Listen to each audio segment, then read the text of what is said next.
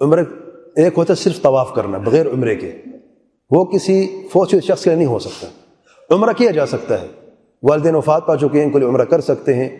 آپ کا کوئی بھائی ہے، اس کے لیے کر سکتے ہیں۔ عام کوئی اور مسلمان ہے، آپ کا دوست ہے، اس کے لیے آپ عمرہ کر سکتے ہیں، حج بھی کر سکتے ہیں۔ لیکن صرف الگ سے طواف، بغیر عمرے کے۔ کئی لوگ میں نے دیکھے ہر میں آپ نے بھی دیکھے ہوں گے بھائی میں یہ میرے بھائی کا طواف ہے، یہ میرے کزن کا طواف ہے، یہ میرے بیٹے کا طواف ہے، یہ میری بہن کا طواف ہے میرے پھپھو کا طواف ہے۔